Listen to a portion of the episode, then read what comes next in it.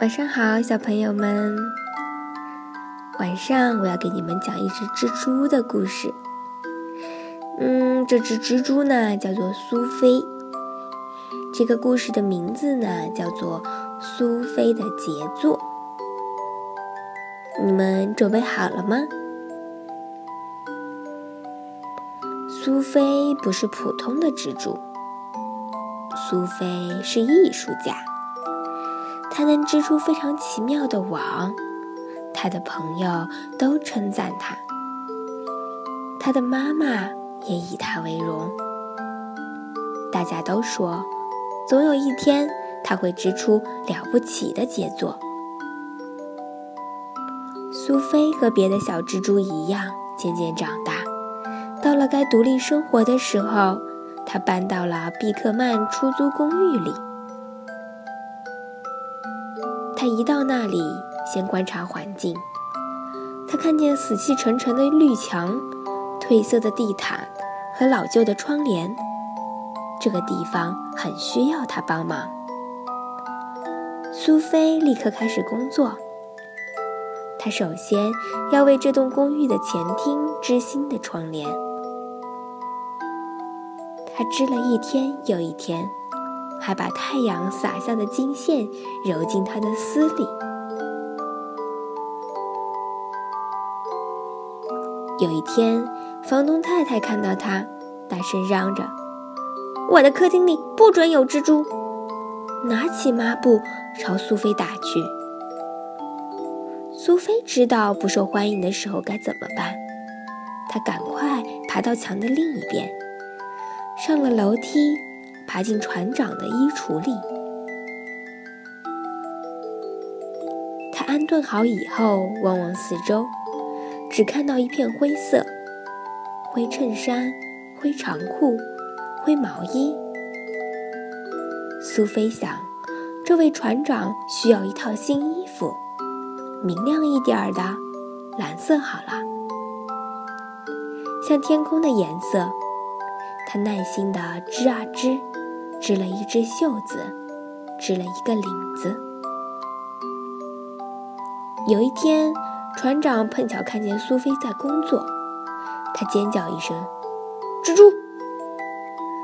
他爬过窗台，爬到屋顶上。苏菲可不愿意有人为了他从屋顶上摔下去，她匆匆忙忙地离开了衣橱，穿过走廊，爬进厨师的拖鞋里。厨师的拖鞋又脏又破，苏菲想，我得先休息一下，然后帮厨师织一双新拖鞋吧。苏菲刚挤进拖鞋的前端，就立刻被甩到地板上。是地震吗？不是，是厨师把苏菲甩出来了。恶恶心死了！厨师气呼呼地大骂：“你这只丑八怪！”臭蜘蛛，苏菲好伤心。不过，她抬头挺胸，越过地毯，从房门底下爬出去。她经过漫长的旅途，好不容易克服陡峭的阶梯，爬进三楼一个年轻女人的房间里。苏菲已经疲惫不堪，一爬进装毛线的篮子里，就睡着了。到这个时候，对蜘蛛来说已经过了许多年。苏菲老了，她剩下的力气只够为自己织一些小东西，比如有玫瑰图案的枕头套和八只保暖的袜子。不过，她大部分时间都在睡觉。有一天，那个年轻女人发现了苏菲。啊！糟了，苏菲几乎要哭了，她已经没有力气再搬家了。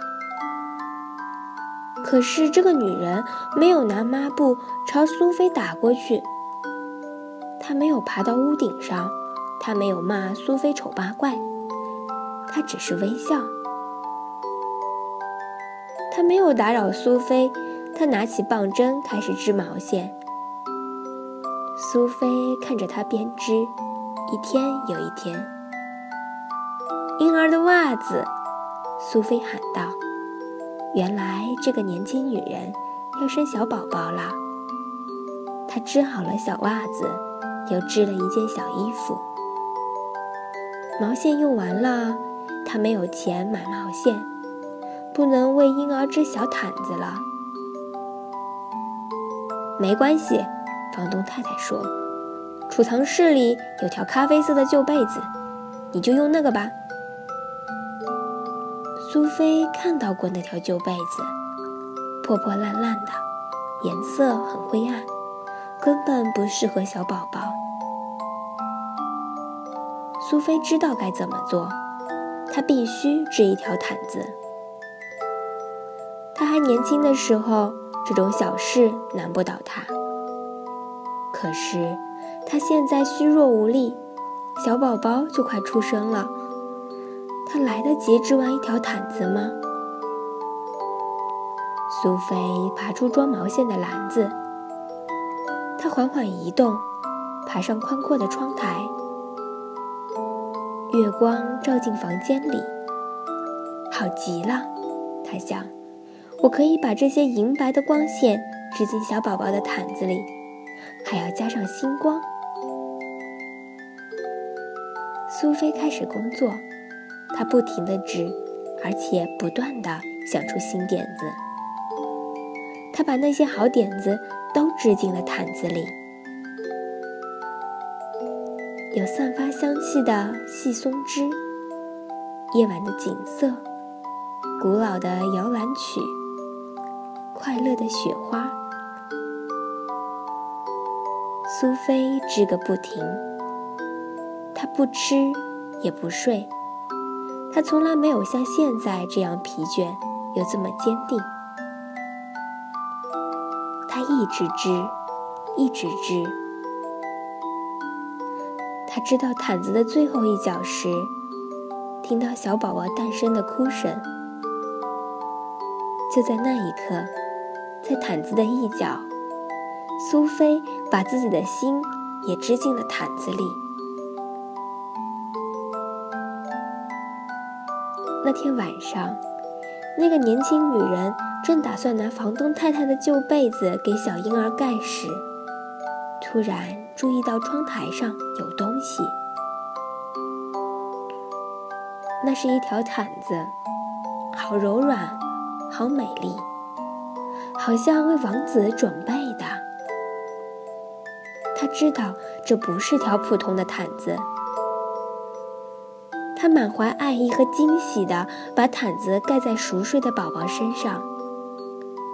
他入睡时，他的手抚摸着一只小小的蜘蛛留在世上的最后一件作品——苏菲的杰作。